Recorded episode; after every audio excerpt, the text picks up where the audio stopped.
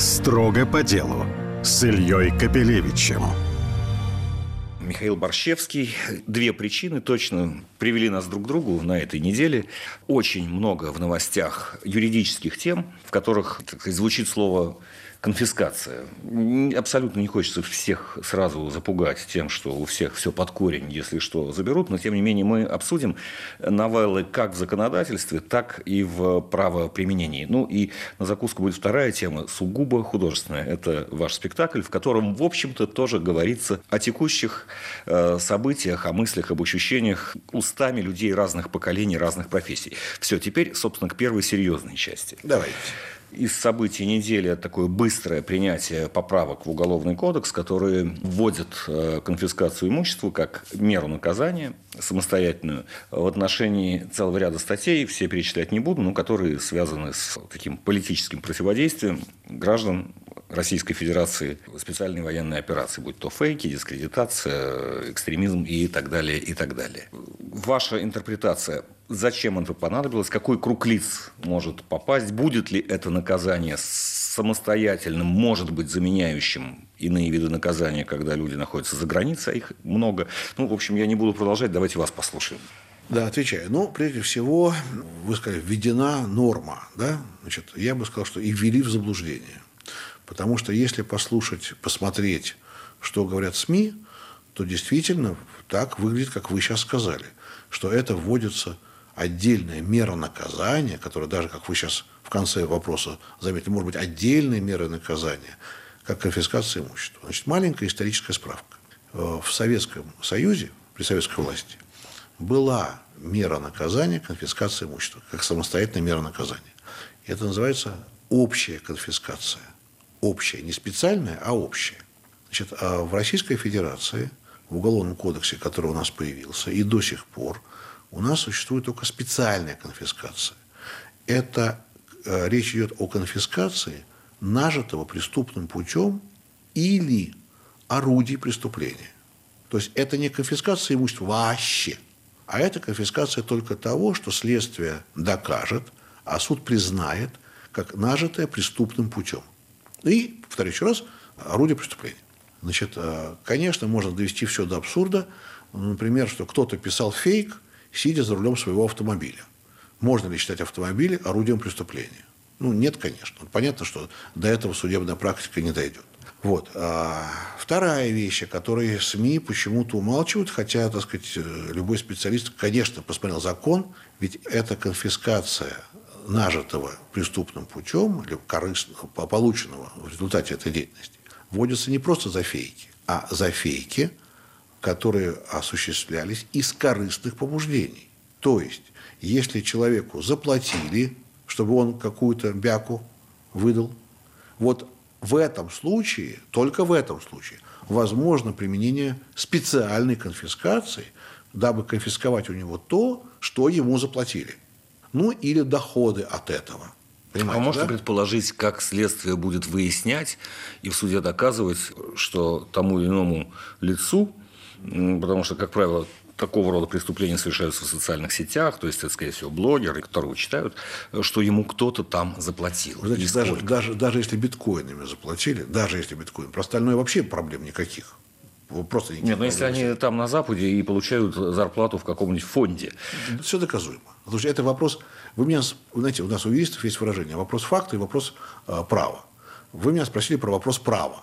Сейчас вы задаете вопрос про вопрос факта. Как доказывать? можно доказывать. При наличии грамотных следователей, а они у нас еще встречаются, можно доказать. При современных технических средствах можно доказать. Поэтому давайте просто сейчас с вопросом права разберемся. Значит, конфискация не просто за фейки. Это первое. Второе. Никакой общей конфискации пока не будет. Я вам скажу даже больше того, что, насколько я слышал, по слухам, что против даже этой меры – возражали некоторые юристы-сенаторы и некоторые э, юристы-депутаты Госдумы, опасаясь того, что это открывает форточку к общей конфискации. Я надеюсь на лучшее, я не считаю, что это открывает форточку. Но При этом, что надо знать? Дело все в том, что внесено это изменение в статью Уголовного кодекса, которая 280.4, которая предусматривает возможность конфискации, вот специальной конфискации за преступления, совершенные против безопасности Российской Федерации. А вот дальше я сейчас не буду перечислять, потому что иначе у нас просто времени в эфире не хватит. Кому интересно, откройте, посмотрите, сколько статей там перечислено. То есть какие преступления угрожают безопасности Российской Федерации. Там будет и таможня, там будет и коррупция, там будет там, там много всего. Будет и экстремизм. Ну, в общем, по большому счету, действительно, эти все преступления угрожают безопасности Российской Федерации. В принципе. Но перечень такой э, солидный. Но, повторяю, даже там идет речь только о специальной конфискации. То есть конфискации нажитого преступным путем. Еще вот орудие преступления тоже интересная вещь. Если... Ну, вы знаете, с ними, в общем, никогда даже при советской власти не было особых проблем. То есть, ну, я вам приведу пример там, из моей практики 80-х. Мужик э, на «Жигулях» подъехал к ларьку, вскрыл ларек, погрузил 4, по-моему, если память не изменяет, ящика водки и уехал. Ну, как вы сами считаете, эти «Жигули» были орудием преступления? Ну, вполне. Вполне. Другое дело, мужик на тракторе э, подъехал к сельпо, прицепил э, трос к двери, ну и дернул. Было орудие преступления трактор? Гораздо более. А теперь первый вариант, первый пример. Мужик на э, «Жигулях» подъехал к ларьку, зашел в ларек, выпил там три бутылки водки, съел батон колбасы, сел на «Жигули» и уехал. Было это орудие преступления? Нет, не было. То есть это, с этим проблем особо не, не возникает. Другое дело, что распространение фейков в интернете, ну, вы сказали, да, компьютер является орудием преступления? Конечно, это орудие преступления в этой ситуации.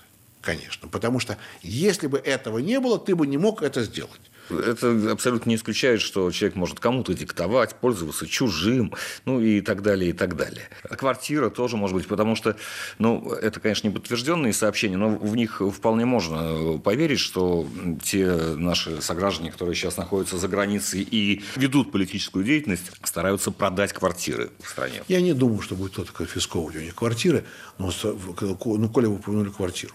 Вот одно, одно из преступлений, за которое возможна специальная конфискация – это э, э, финансирование терроризма, там, экстремизм, вот эта вся, вся гадость. Скажите просто, если у человека в квартире, квартиру превратил в склад оружия для того, чтобы э, устроить там, бунт, например, можно ли считать квартиру в этой ситуации орудием преступления? По всей вероятности. А если у него стоит компьютер в этой квартире, откуда он фейки распространяет, то, скорее всего, нет. Ну, все-таки, да? Ну, то есть, здесь все-таки есть определенная логика. Хорошо, теперь к другим абсолютно делам, но которые тоже как-то вот их стало много, часто, и, по крайней мере, в информационном пространстве они очень много занимают места. Можно сказать, началось э, с Абызова, у которого конфисковали все под корень, потому что пока он был вице-премьером, все его, так сказать, состояние превратилось в незаконное. Нет, Сейчас... не, не все состояние, нет. А все доходы, полученные в этот период времени, превратились в незаконные. То, что у него было до того, до того, не превратилось в незаконное. Но в чем проблема? Проблема в том, что вот у него были акции какого-то предприятия. У него, я сейчас абстрактно, не, не про Абызова. Вот у него были акции какого-то предприятия, которые стоили 100 рублей. За период вице-премьерства эти акции стали стоить 10 тысяч. Значит, ему надо было, в принципе, можно было конфисковать эти акции, выплатив назад по 100 рублей за акцию.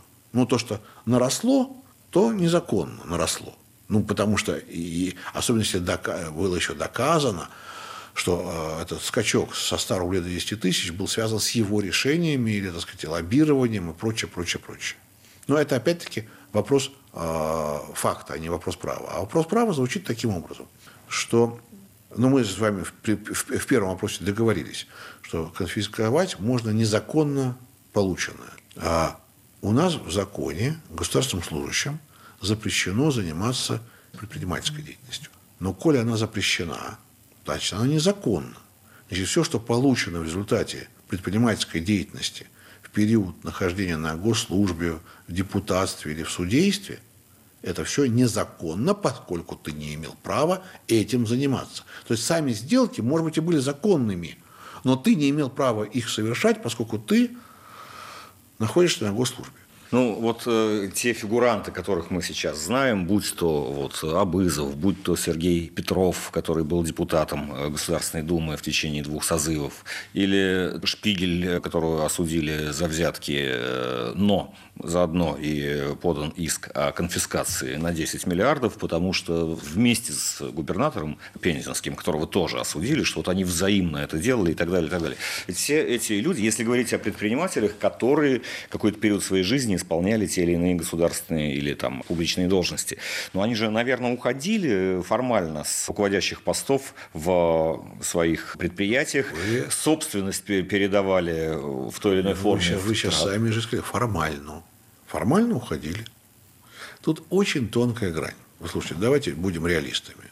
Я, конечно, могу вам сейчас, так сказать, э, совершенно спокойно рассказывать о том, что что вы, что вы, такого не бывает. К сожалению, бывает, и бывает часто, когда передают и продолжают де-факто как бы, заниматься бизнесом.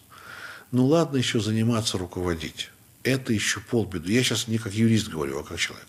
Но когда они используют свое служебное положение для лоббирования интересов своего бизнеса, вот тут, согласитесь, уже начинает такой дурной душок.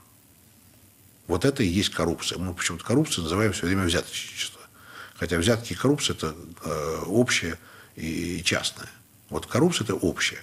Это использование своего положения в корыстных целях. Какие выводы э, можно сделать из э, вот этих дел, включая Петрова? Кстати, всю последовательность, когда продажу актива иностранным, ему же принадлежащим э, лицом, российскому лицу. Ну, там совсем а, некрасивая история. Та-то история совсем некрасивая.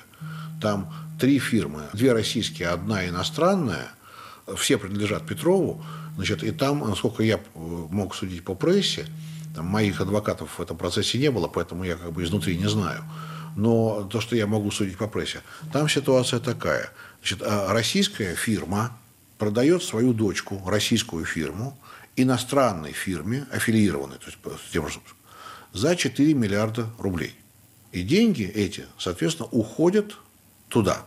А когда приходят следователи, они оценивают, ну, экспертиза оценивает стоимость этой фирмы не в 4 миллиарда, а в 200 миллионов. То есть это ну, выглядит как чистое отмывание, так сказать, вот. Вот из всех этих кейсов, начиная там э, Абызов, Петров, сейчас Шпигель, потому что он тоже идет под конфискацию, какие выводы должны сделать предприниматели? Я что понимаю. не надо вообще ходить в, не в депутаты, да, вот я не, вы, потому что, в принципе, у них вы, есть э, нечто общее у всех. Я давно уже почувствовал, что вы меня подводите к выводу, что не надо быть вице-премьером, не надо быть депутатом, а еще лучше не быть предпринимателем. Нет, ну, либо быть предпринимателем, либо э, и не ходить тогда вообще ни в какие, не входить ни в какие Знаете, государственные должности. Вспомнился старый еврейский анекдот. Э, Рабинович, портной Рабинович, говорит, слушай, Рабинович, а вот если ты будешь царем, ты что будешь делать? Ну что, ну я буду царем и буду немножечко шить налево. Так вот не надо, либо ты царь, либо, либо шей налево.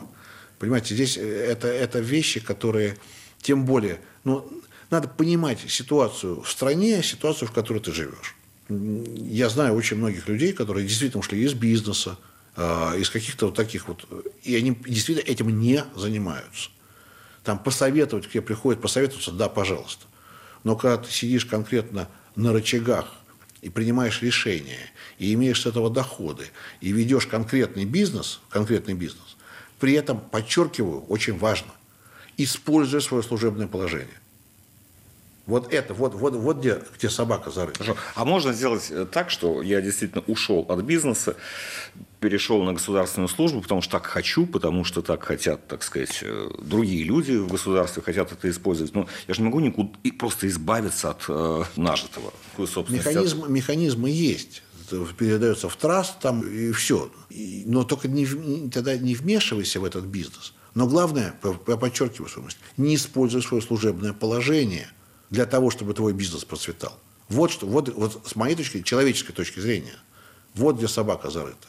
Михайлович, еще несколько тем, которые э, обсуждаются, и спорные темы юридические. Это э, целая серия, ну не серия, а законы о, собственно, запрете пропаганды ЛГБТ, из-за которых снимаются там кинофильмы с проката или из онлайн-кинотеатров. Возникают вопросы по книгам. Что вы могли сказать, что вы могли сказать об этом? Мы в правильной точке сейчас находимся? Книги Сорокина, наверное, если внимательно посмотреть, можно запретить все. Можно и Набокова запретить, можно и так далее. Как посмотреть? Ну, я бы начинал, У нас вот я бы такой начинал, закон, я который бы, как посмотреть. Я бы начинал вообще-то с Толстого и Достоевского, ну что мелочиться. И, ну, это уж... А Пушкин вообще ну, такой хулиган. Ну, просто такие вещи писал. Лермонтов тоже. А Алексей Толстой – ужас. Нет, смотрите. Значит, во-первых, надо понимать, где речь идет о художественном описании – где речь идет о порнографии. Да? Значит, никого из тех, кого вы перечислили, кого я перечислил, в порнографии обвинить нельзя. Но решает это у нас некий эксперт всегда. Да, да. А вот с экспертами, э, эксперт – это вкусовщина. Все-таки есть четких критериев. Это не математическая экспертиза, не физическая, не химическая экспертиза. Понимаете? Здесь как бы это вопросы вкуса. Ну, давайте все-таки к ЛГБТ. Значит, у нас под запрет попало движение ЛГБТ. Для меня, как для юриста, большой вопрос, а что такое движение ЛГБТ? Такой организации, деятельность которой запретили, не существует. Нет организации движения ЛГБТ. Значит, запретили, получается, то, что характерно для движения ЛГБТ. А что для них характерно? Разноцветный флаг, гей-парады. А что еще? У нас пропаганда нетрадиционных ценностей уже была запрещена. То есть, когда два мужчины или две женщины целуются на э, сцене, ну, я имею в виду не братско-сестринский поцелуй, да, то это можно натянуть как пропаганду нетрадиционных, так сказать, э, вот. Но когда двое мужчин идут, или две женщины идут по улице, взявшись за ручку, слушай, это их личное дело. Это не есть пропаганда. А кто определяет? Вот. Что они, как они вот. друг друга держат за ручку? И что они хотели этим сказать? Кстати, равно как и радуга. Потому что так детей могут э, лишить изображения радуги. Нет, вот тут именно флаг... И, кстати, такие вот. попытки есть. Да, да. Нет, ну, слушайте, перегибы э, на местах, известно наше, чисто наше традиционное выражение, конечно, имеют место быть. А правовая рамка, она в норме мной, или все-таки стоит немножко об этом поговорить? Со мной недавно советовалась одна художница. Ее дочь нарисовала две ладони, вот, ну, а, раскрытые ладони, и все пальцы были раскрашены разными цветами. Ну, чисто детский рисунок. Вот. Э, и она хотела этот рисунок использовать в качестве, так сказать, там, ну, на, на буклете на одном. И не надо это делать. Не надо, от дураков надо страховаться. Вот можно ладонь накрасить одним цветом, все пальцы на этой руке зеленым, другую ладонь накрасить красным цветом, а все пальцы делать желтым. То есть не будет тогда вот флага, вот это то, что каждый палец накрашен своим цветом, покрашивает, кто-то будет считать пропагандой э, ЛГБТ. Ну, ну, слушайте, ну, будем реалистами. Не, ну до какой степени надо страховаться от дураков? Потому что дураки, они, они все равно найдут хоть что-то. Я вам отвечу известным вот, да. выражением. Один дурак может задать больше вопросов, чем сто мудрецов ответить. Как страховаться от дураков, я не знаю.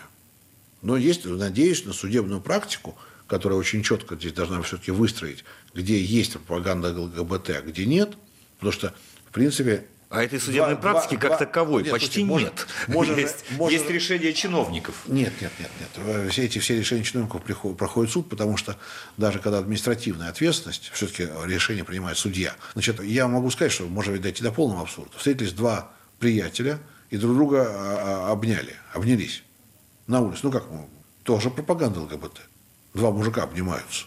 Я не думаю, что мы дойдем здесь все-таки до абсурда, я надеюсь. Но я вам хочу сказать, что я недавно был в Кейптауне, который, мне, как мне сказали, считается столицей ЛГБТ. Там целый квартал, где живут, так сказать, э, соответствующие, люди соответствующей ориентации. А, всюду раскрашены этими самыми вот флагами все. Значит, там проводятся гей-парады. В других частях Кейптауна проводить гей-парады запрещено. Только там. Вот такая резервация. Вот. Э, я ходил там, ну, я не очень хочу, чтобы в Москве был такой э, анклав. Ну, при всей широте моих взглядов, ну, ну не хочу. Григорьевич, давайте к правовой э, э, рамке вернемся, потому что, значит, судебных решений у нас не так и много, а вот решений, допустим, Министерства культуры – отозвать, причем не только по ЛГБТ. Там, кстати, разные ведомства их принимают. Бывает Министерство культуры, бывает Роскомнадзор. Кстати, это, как правило, происходит со ссылкой не на какие-то правовые нормы, а на письма, так сказать, вот, э, да. Ну, нас, нас, Я не хочу возвращаться к тому термину, который мы раньше применяли в отношении тех, кто с радугой борется. Ну, так сказать, граждане, как известно, разные бывают. И я вот эту правовую рамку, не только я, мне кажется, ее не могут понять ни издатели, ни кинопродюсеры, ни постановщики спектаклей, к коим вы теперь тоже относитесь, и о чем мы вскоре поговорим. Значит, э, это все делает, э, определяется специалистом Министерства культуры. Когда ну, мы сейчас берем юридическую сторону, то есть выдача или отзыв э, прокатного удостоверения, это определяется Министерством культуры. Вот, насколько я помню, такое решение можно обжаловать в суд. Суд тогда назначит экспертизу. Вот. Но вообще, понимаете, золотая, нужна золотая середина. С одной стороны, есть фильмы, вот мне сейчас попадаются иногда американские фильмы, где э, герои, два, да даже детективчик, два гея.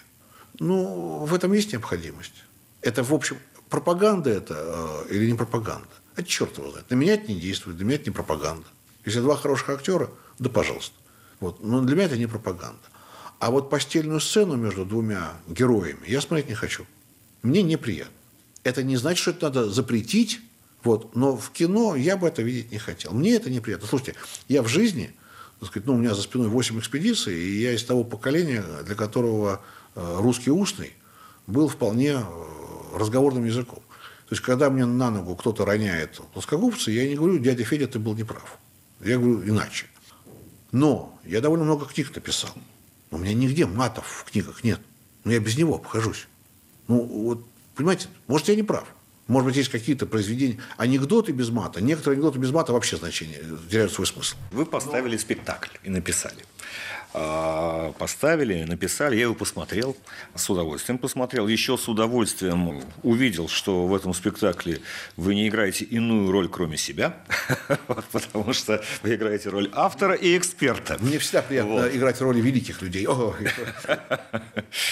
А в сущности, значит, я просто постараюсь кратко описать, в чем, как мне кажется, там а, идея спектакля, что там разыгрываются разговоры на актуальные и серьезные темы, причем ну, достаточно свободные разговоры, как героев написанной пьесы, от лица героев написанной пьесы, от лица актеров, которые играют героев этой пьесы, и от лица вас, и этих актеров, которые обсуждают это. Ну и там как бы это, такая...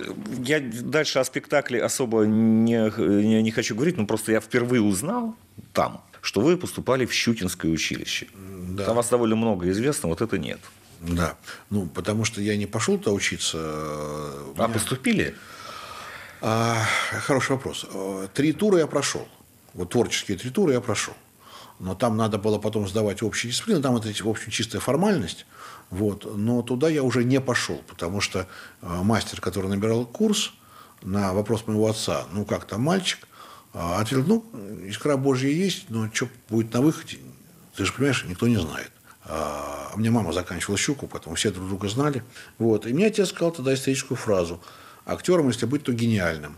А семью надо будет кормить. Поэтому иди-ка ты вначале получи диплом юриста, на всякий случай, а потом уже, значит, вот и то есть, наконец, это произошло. Вы уже получили диплом да, юриста, да, да, да, и теперь это случилось. Да. Но я вам хочу сказать, что а, уже будучи адвокатом, я реализовал все актерские амбиции. Ну, во-первых, потому что я считаю, что э, адвокат хороший адвокат, настоящий адвокат, во-первых, психолог, во-вторых, актер, и только в-третьих, юрист. Потому что твоя задача как адвоката – это убедить судью в том, что тебе нужно. Но как ты можешь убедить, если ты сам в это не веришь?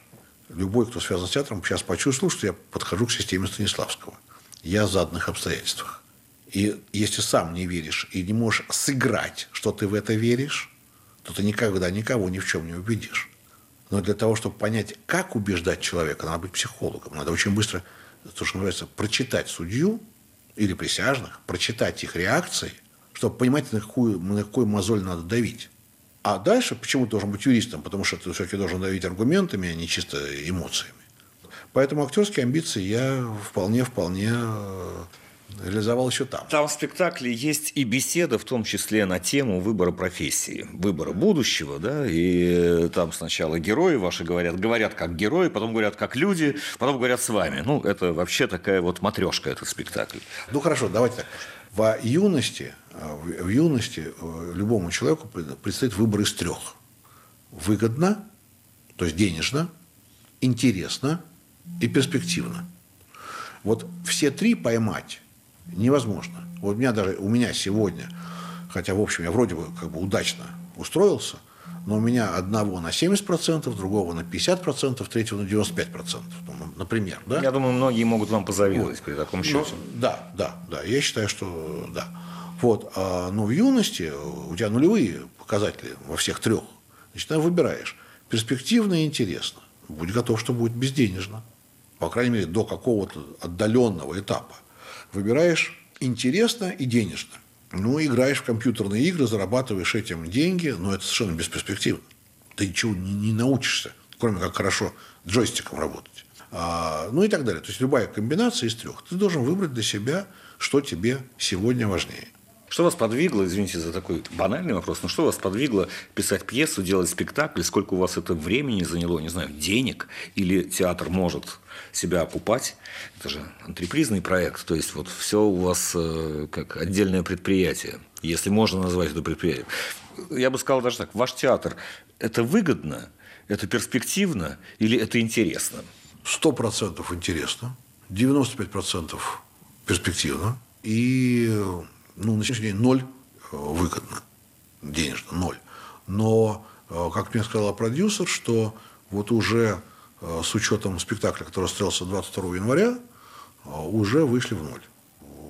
Вот следующий спектакль 26 января, и потом я хочу на месяц сделать перерыв. Ну, во-первых, я подустал, и я хочу... Есть у меня там творческие соображения. Значит, следующий спектакль мы будем играть 27 февраля уже. Вот. А, а я продюсеру сказал, что, насколько я понимаю в бизнесе, а все-таки я много лет был бизнес-адвокатом, как предполагал, что я в бизнесе понимаю, я сказал, что на, на серьезную прибыль она выйдет в мае.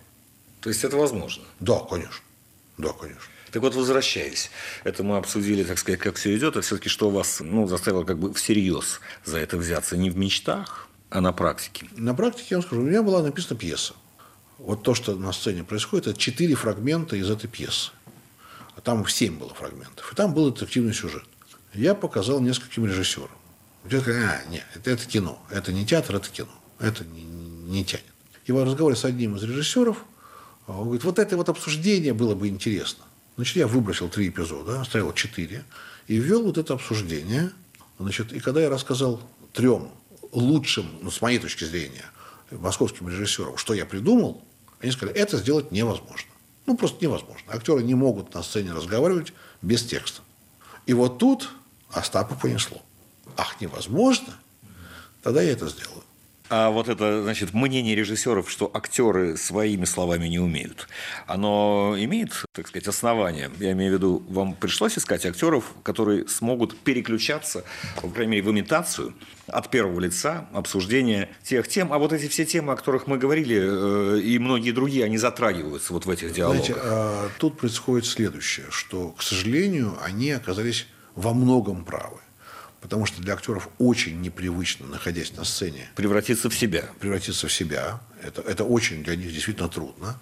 Потому что мне, так вы правильно сказали, я выхожу на сцену, я играю самого себя.